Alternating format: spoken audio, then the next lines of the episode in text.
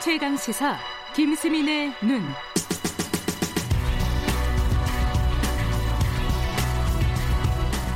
네, 김수민의 눈, 김수민 평론가 나와 계십니다. 안녕하세요. 네, 반갑습니다. 어, 더불어민주당 얘기는 원혜영 의원에게 들었고, 음, 김수민 의원, 아, 김수민 의원이 아니, 바른미래당의 동명이인의 의원이 있기도 하고 저도 예. 한때는 기초 의원이었죠. 아, 의원님이셨군요.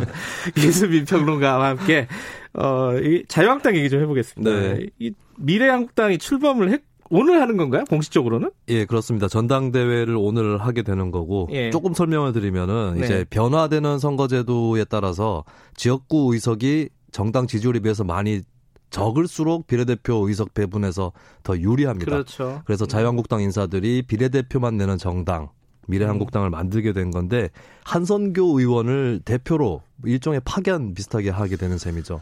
그렇죠. 얼굴, 이렇게 표현하, 이제 나, 좋은, 나쁜 뜻이 아니라, 네. 얼굴 마담인 거죠, 진짜. 왜냐면 인지도가 있으니까. 그렇죠. 예. 어- 어떤 방식으로는 인지도가 있기 때문에, 이제 이걸 어떻게 봐야 되나요? 근데 이제, 다른 당에서는 굉장히 비난하고 있지 않습니까, 지금? 예, 그렇습니다.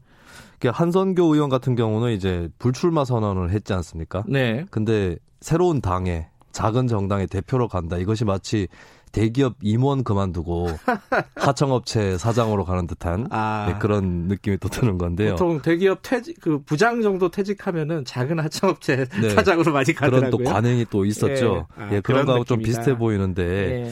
어쨌든 이제 뭐 불출마 선언까지 했던 한성교 의원이 저렇게 한다는 거에 대해서 또 더 이렇게 비난이라든지 논란이 가중되고 있는 거죠. 그러면 혹시, 어, 거기에 비례 후보로 등록하는 거 아닌가요?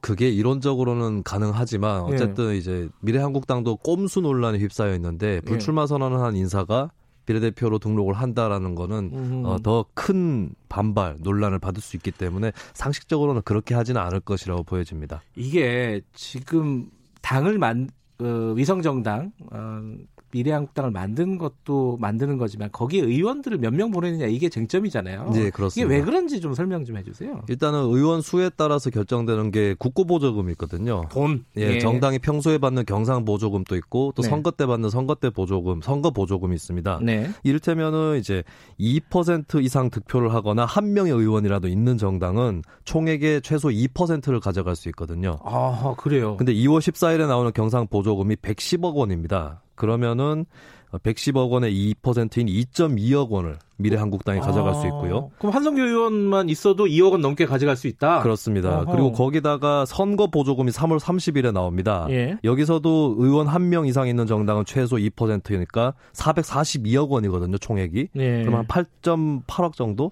아하. 네, 그러면 이제 한성교 의원 한 명 몸값이 10억이 넘어가는 거죠.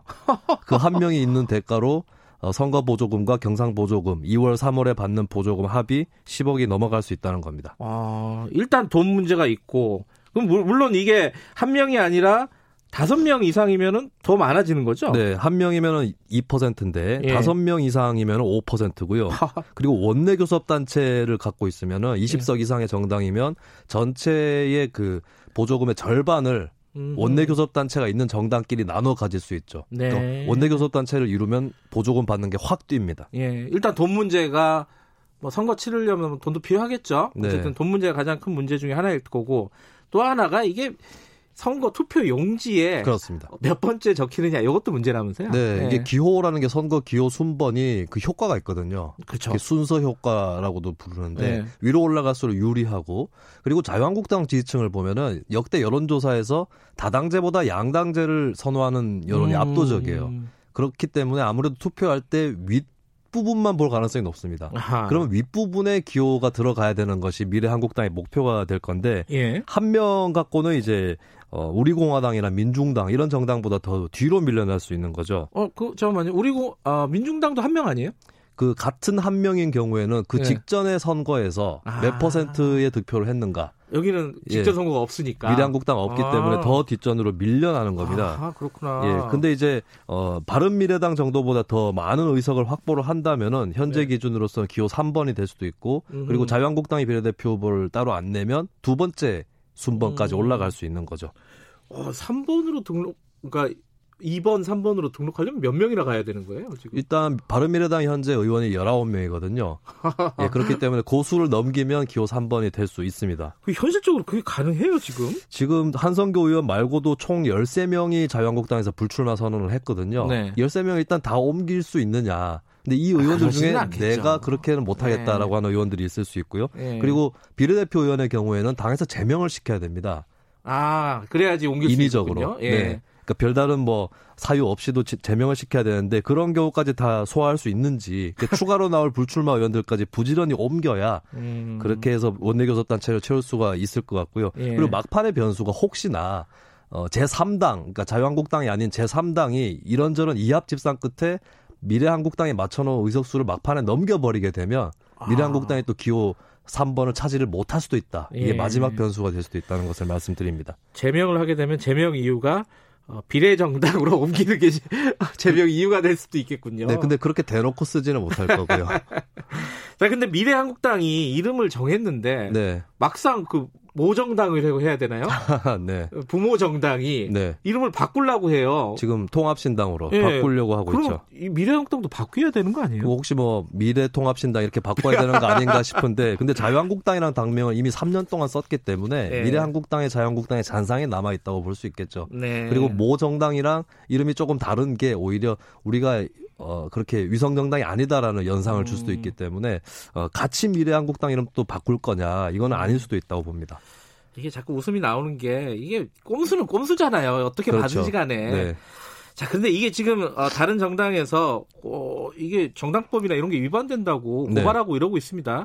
이게 현실적으로 어떻게 될까요? 그 민주당, 정의당 등에서 위계에 네. 의한 공무집행 방해, 정당법 위반으로 고발을 했는데 네. 이거 조사하고 또 법리 적용해서 하려면은 시- 좀 총선 지나서 다 되지 않을까 싶기도 하고요. 위헌정당 해산 뭐 이런 방법도 예, 예전에 극단적인 보면. 카드인데 네. 통합진보당을 해산시켰던 예. 그 위원정당 해산 청구라는 방법이 있긴 합니다만은 이게 대통령이 직접 뛰어들어야 되거든요. 국무회의에서 의결을 해야 되기 때문에 아, 그건 안 되겠다. 그리고 헌법재판소까지 가야 되고 해- 예. 해서 예, 그 소모적인 거에 비해서 이제 대통령이 져야 될 부담이 너무 크고요. 그리고 그러라고 민주적 지- 기본 질서를 해치는 정당을 해산시키라는 건데 이게 그렇게까지 어, 음. 어, 적용이 되는가 이게 또 논란의 뭔가 네, 소진이 있을 수 있습니다. 꼼수는 꼼수겠지만 이게 민주적 그 정당성을 네. 해친다 이렇게 보기까지는 조금 어려울 수도 좀 있다. 논란의 여지가 있고요. 예. 그래서 가장 현실적으로는 중앙선관위가 이게 예. 국민의 자발적인 조직이 정당인데 이 경우는 아니다라고 해서 정당 승인을 해주지 않는 음. 이런 시나리오도 거론이 되고 이건 있는데 가능성이 있어요? 근데 중앙선관위 위원 9명 중에 대다수가 박근혜 정부 때 시- 임명됐던 인사들입니다. 아, 그런가요? 래서 아무래도 음. 보수 성향이라서 이렇게 과감한 어, 절차를 밟을까 음. 예, 그런 거에 대해서는 좀 의문이 있죠. 어떻게 될지 참 궁금합니다. 이거 네. 민주당의 대응도 궁금하고요, 사실. 자, 여기까지 듣겠습니다. 고맙습니다. 예, 감사합니다. 김수민 전 의원과 함께한 김수민의 눈이었습니다. 자, 김경래 최강사 2분 여기까지고요. 잠시 후 3부에서 뵙겠습니다. 일부 지역국에서는 해당 지역 방송 보내드립니다.